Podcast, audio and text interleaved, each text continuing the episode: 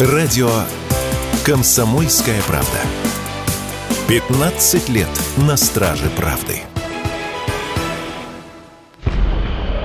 Самолет упал в горах Афганистана. Это произошло еще 21 января. На видео, появившемся в социальных сетях, в воскресенье запечатлено место крушения частного борта, летевшего в Москву из Индии. Позже выяснилось, самолет действительно был зарегистрирован в Госреестре гражданских воздушных судов России. Об этом сообщили в Росавиации. Как оказалось, на борту были супруги бизнесмены из Волгодонска, Анатолий и Анна Евсюковы. Им было по 65 и 64 года соответственно. Анатолия Евсюкова называли королем рынков. Он владел несколькими торговыми пространствами в Волгодонске, а также некоторыми торговыми центрами и несколькими другими объектами торговой и офисной недвижимости. В 2014-2017 годах получил награды за значительный вклад в развитие сферы потребительского рынка, а также за милосердие и благотворительность. Некоторые источники утверждают, что рынки он захватил с помощью рейдов в 90-е, однако доказательства этому пока не нашлось. Супруги отдыхали в Таиланде. Они уже много лет проводили Новый год в этой стране. С ними был сын Виталий, однако в этот раз все пошло не по плану. Анна заболела. Местные врачи попытались помочь женщине, но с каждым днем ей становилось все хуже. По словам медиков, из-за некой инфекции у женщины начали отказывать органы. Ее даже подключили к аппарату искусственной вентиляции легких. Вскоре тайские врачи посоветовали Анатолию вести женщину в Россию. Семья заказала частный джет «Фалькон 10», вылетевший из Москвы 19 января.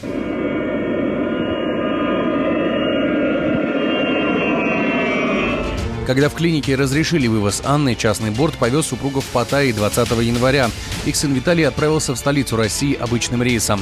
В Индии джет совершил дозаправку. Далее борт должен был дозаправиться в Ташкенте и оттуда улететь в Москву. Однако над Афганистаном пилоты сообщили о проблеме с двигателем и о том, что у них заканчивается топливо. В итоге самолет рухнул в горах в районе одной из провинций. Об этом рассказал представитель власти Афганистана. Самолет разбился на границе провинции Бадахшан по техническим причинам. Затем наша спасательная команда прибыла на место крушения по указанию нашего Министерства авиации и транспорта. И губернатор провинции Бадахшан также очень помог нам в этой миссии. О происшествии местные жители узнали от медика, который летел с супругами. Он, окровавленный, но живой, добрался до ближайшего поселка и жестами объяснил людям, что случилась беда.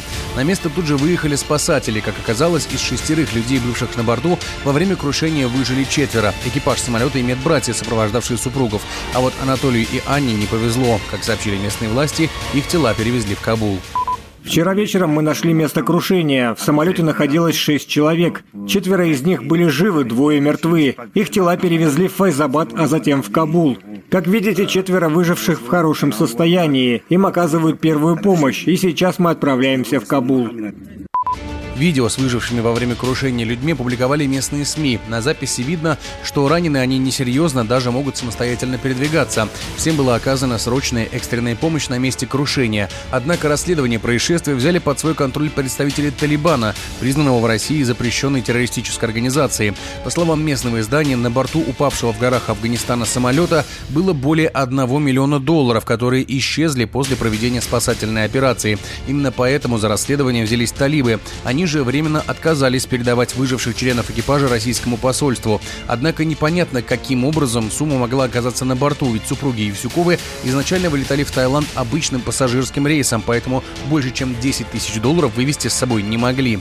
Откуда взялись деньги и куда они пропали, предстоит выяснить местным властям. Сын бизнесмена Виталий узнал о происшествии только прилетев в Москву. Он отказался комментировать ситуацию и сейчас просто ожидает возвращения тел своих родителей на родину. Однако сколько ему придется ждать ввиду последних обстоятельств, пока неизвестно. Егор Волгин, радио «Комсомольская правда».